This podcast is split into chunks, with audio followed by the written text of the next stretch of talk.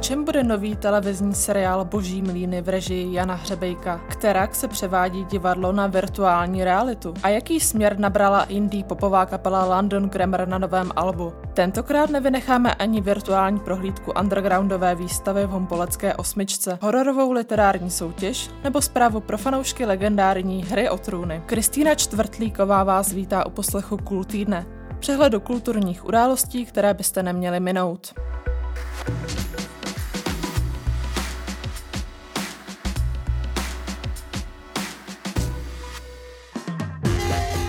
Jde tu o pár miliard. Tak koho máš kapse, co? Znám jednoho státního zástupce. Na kolik? Objekt si musí do poslední chvíle myslet, že má všechno pod kontrolou. Chápeš to? Víš, že tohle nesmíme dělat. Na každého jednou dojde, vzkazují tvůrci nové komediální detektivky Boží mlíny, kterou česká televize v premiéře uvede v neděli 11. dubna večer. Antologie šesti kriminálních případů je podle tvůrců jakousi variací na film Podraz s Robertem Redfordem a Paulem Newmanem. Z něho si tvůrci vypůjčili i slavné gesto, kdy se podvodníci sahají ukazováčkem na pravou stranu nosu. Za námětem stojí investigativní novinář Janek Kroupa, který má tento žánr rád a chtěl tentokrát přijít s něčím trochu jiným. Proto do kaus přidal notnou dávku humoru. Zároveň ale po režisérovi Janu Hřebejkovi požadoval, aby udržel hranice mezi humorem a nechtěnou pitoreskností. Inspirací mu prý byla také díla jeho babičky, autorky detektivních novel Hany Proškové. Babička ty detektivky měla vždycky vystavěný na dokonalý jako psychologický kresbě postav jako její schopnost vykreslit lidský chování a z něj vlastně uplést zápletku i, i, i její řešení je něco, co nikdo jiný tady vlastně neumí a já to taky neumím. Kdybych hledal nějakou inspiraci u babičky a překlopil to do božích mlínů, u božích mlínů jsme si dávali záležet na vlastně protihráčích těch našich hlavních hrdinů. Čili jsou tam vždycky vlastně zajímaví zločinci. Ten, ten antagonista je vždycky charismatický, je něčím pozoruhodný, eh, je to skvělý herec vždycky a hraje tam důležitou roli. Tady od začátku vlastně známe protihráče a je to opravdu taková jako šachová partie mezi těma našima hlavníma hrdinama a tím antagonistou. Říká Janek Kroupa.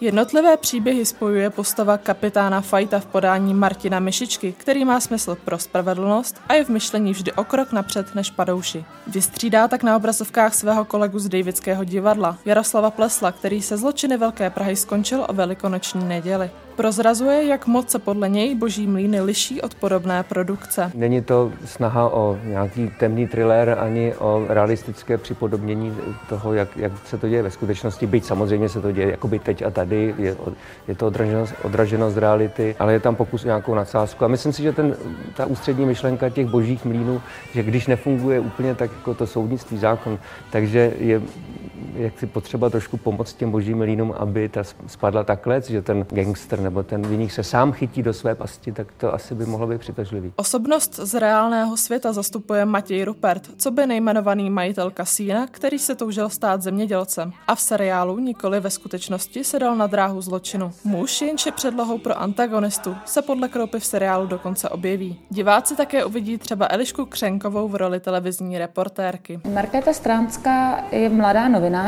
ona je teda hodně taková mm, svéhlavá, pouští se prostě vlastně bez hlavě, jako bez nějakého rozmyslu prostě do těch kaus a myslím si, že vlastně minimálně na začátku teda doplatí na tu svoji vlastně neskušenost a ne, nerozvážnost, ale jestli můžu mluvit o nějakém jako uh, oblouku, tak těma zkušenostma, myslím si, že se tam hodně zažije a tak trošku jako zmoudří a myslím si, že se s ní stane určitě lepší reportérka. Uvádí Eliška Křenková.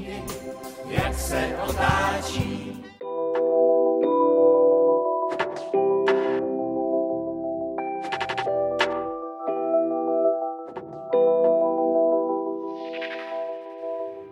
si asi říkáte, že tady jen tak na úvod melu, že o nic nejde, než se někdo převlékne, že někdo něco nestíhá, nebo že jsem dokonce předskokan toho hlavního, hlavního gala programu, který teprve přijde. Ne, ne, vážení.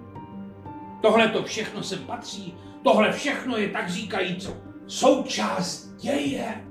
Divadelní hra jako by stvořena přímo pro jediného diváka. Takový zážitek nově nabízí služba Brailando. Vybraná představení pražských scén si můžete užít ve virtuální realitě a dívat se tak na dílo z nezvyklého úhlu, kterým se dostanete až do těsné blízkosti účinkujících na jevišti. Nejde o online přenos, ale o experiment ve Zbrusunovém hávu. Technologové z Brains Studios společně s režisérem dané představení v jeho tradiční podobě rozeberou, zkrátí na zhruba hodinovou stopáž se třemi úseky a znovu jej sestaví. Mění se perspektiva diváka i herců, kteří se pohybují okolo 360 stupňové kamery. Všechny monology a pohledy neobvykle směřují na publikum. Svých rolí se tak zhostí v odlišné koncepci na pomezí divadelního a filmového média. Babičko, my neumíme sedět na té lopatě. Co to máte za tatínka? Čte on vám vůbec pohádky? Moc ne. Aktuálně se lze téměř fyzicky prožít inscenaci Hamleti z repertoáru divadla na zábradlí a také Perníkovou chaloupku, kterou uvádí divadlo Minor. Postupně přibyde společenství vlastníků od souboru Vo 105, Elefantazie z divadla ABC nebo hra Pustíte do nuk maturitě z divadla pod Palmovkou. Celé to funguje tak, že si zájemce vybere představení a objedná si k němu VR brýle, které mu jsou v podvečer doručeny. Pak zhlédne inscenaci a druhý den dopoledne si kurýr odveze brýle zpět. Vyzkoušet si Brailando zatím můžou jen Pražané. Tvůrci ale plánují rozšířit distribuci i do dalších měst.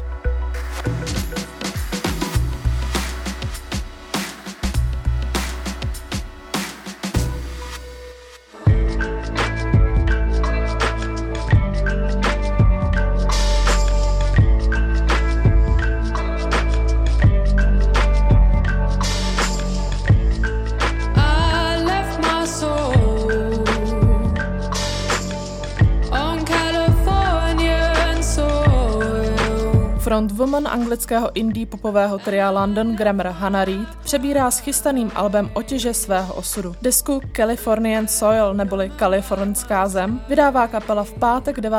dubna po čtyřleté odmlce od poslední nahrávky True is a Beautiful Thing. Z celkových 12 skladeb jsou k poslechu už čtyři z nich. Vévodím single Baby It's You vydaný loni v srpnu.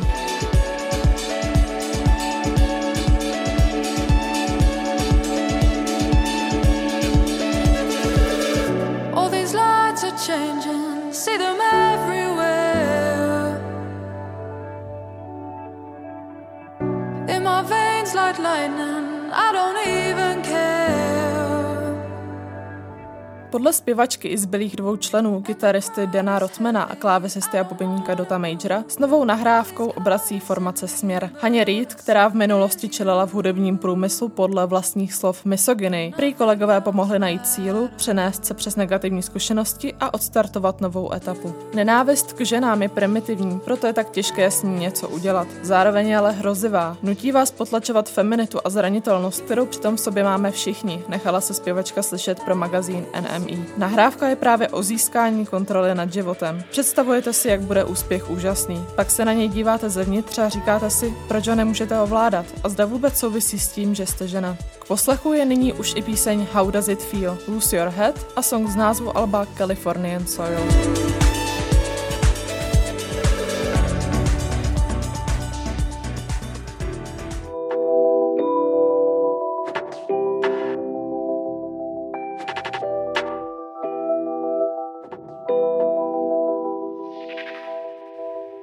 Zesnulá vůdčí osobnost československého undergroundu Ivan Martin Rose se aktuální přehlídkou v zóně pro umění osmička pomyslně vrací do rodného Humpolce. Jeho umělecky široce rozkročené příbuzenstvo zahrnující manželku jeho bratrance malířku Ludmilu Padrtovou nebo třeba švagra fotografa Jana Ságla představuje výstava Nejedná rodina. 40 maleb či grafik i dva fotografické cykly od sedmi autorů, ale také množství poezie, samizdatů nebo kompletní vydání časopisu Výtvarná práce rámuje časové období od poloviny 50. do konce 70. let. Právě tehdy se rodiny Jirousových, Padrtových a Ságlových nejintenzivněji setkávaly a tvořily. Architekturu výstavy má na svědomí místní studio Švestern, alias sesterské duo Monika Cihlářová a Iveta Čermáková. Pro zasazení exponátů zvolili šedomodrý odstín, symbolizující 8,5 leté vězení Jirouse, ale také naději, která pro zapovězeného básníka a spolupracovníka Plastic People of the Universe přišla po sametové revoluci. Zda bude možné přehlídku zhlédnout do posledního termínu 25.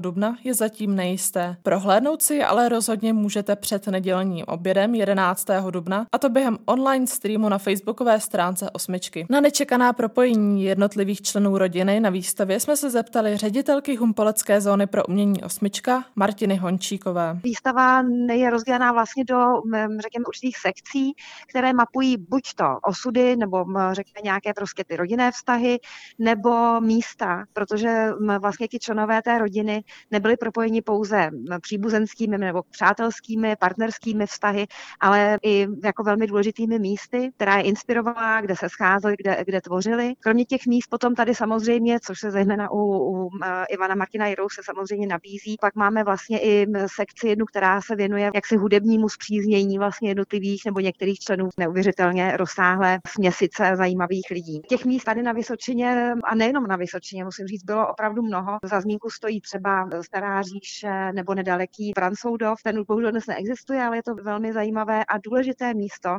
z hlediska vůbec české kultury, protože tam býval Tatek, kam právě Ivan Martin Rous jezdil a tam vznikl samizdat, protože Ivan a další vlastně tam začali přepisovat díla vlastně krásné literatury, která nebyla tehdy v Československu volně k dispozici. Potom máme tady ve výstavě velmi hezky zpracovaný byt eh, Jiřího a Ludmily Padrtových, eh, který byl v Praze a bylo to takové vlastně srdce tehdejší eh, výtvarné literární tvorby. Tam u nich se sázely velmi zajímavá jména. A my máme ve výstavě symbolicky jako takovou jako architektonickou črtu, řekněme, toho bytu pod zvonaškou. Máme tady vlastně i díla, která měl Jiří Padrta právě v té své slavné pracovně, tak nám tady vysí Kubíčkův obraz a relief Huga de Martiniho. A dokáže vůbec vybrat jedno signifikantní dílo? Já sama za sebe musím říct, že pro mě je asi taky největším objevem eh, Ludmila Padrtová. Máme tady řadu jejich děl. Takhle reprezentativní vzorek nebo ukázku jejího díla si myslím, že ten ne vždy podaří dát dohromady. Věřím, že jí bude věnovaná větší pozornost v budoucnosti. Uvádí Martina Hončíková.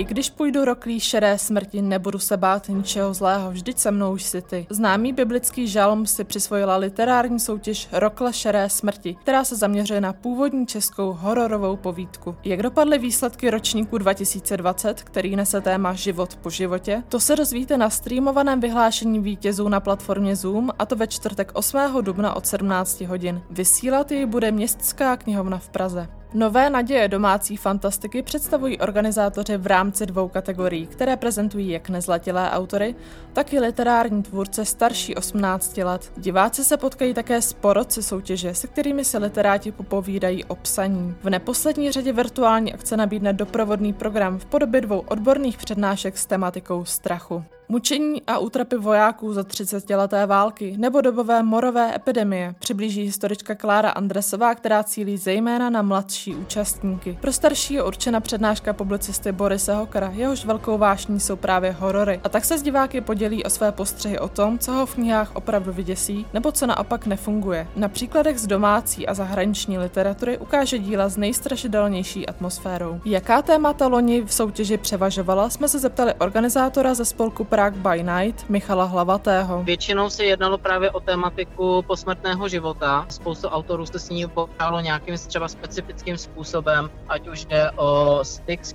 posmrtným životem, nebo styk eh, s něčím, co jakoby má podle autora teda přijít jako po smrti jako takové. Ale někteří autoři téma pojali eh, jinak, že vlastně tam eh, mělo být třeba velká životní změna, vlastně život po životě v tom, že jak došla třeba lidská civilizace nějakého velkého zvratu, státu a musí najít nový život. Po případě něco jako rodinnou tradici, kdy jde vlastně více o ne jako posmrtný život, ale řekněme nějakou rodovou zátěž nebo karmickou záležitost, která se ale spíše nese napříč rody a jednotlivými generacemi. Michal Hlavatý také poodhalil, jak se lišila témata mezi nedospělými a zletilými účastníky soutěže. Mladší uh, autoři mají právě tendenci brát to, co je řekněme, známější. Tam je právě obvyklejší to téma téma toho duchařského typu. Ty eh, starší autoři si právě s tím tématem třeba více vyhrají, hledají tam něco neotřelejšího. A kolik autorů z obou kategorií porota letos ocení? Z obou kategorií oceňujeme vždycky v vozovkách pouze první tři místa. V kategorii ale dospělí tam dochází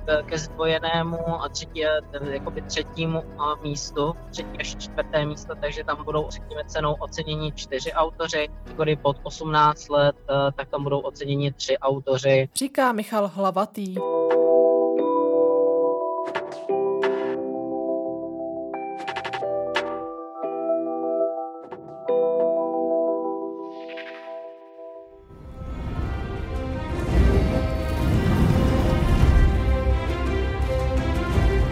Na závěr pro vás máme zajímavost. Teď by měli zbystřit zejména fanoušci dnes už kultovního seriálu podle předlohy George R. R. Martina, který se od své premiéry před deseti lety stal jedním z nejsledovanějších počinů televize HBO. Hra o trůny se totiž už v roce 2023 dočká divadelní adaptace, kterou se chystá uvést Broadway, West End i australská jeviště. Na prknech světoznámých sálů by se podle informací stanice CNN mohli objevit ústřední herci Sean Bean a Nikolaj Coster-Waldau, tedy představ představitelé Neda Starka a Jamieho Lannistera. Inscenace prý bude zahrnovat řadu ikonických postav z originálu. A to je z nového Cool týdne vše. Od mikrofonu se loučí Kristýna Čtvrtlíková a příští pondělí zase naslyšenou.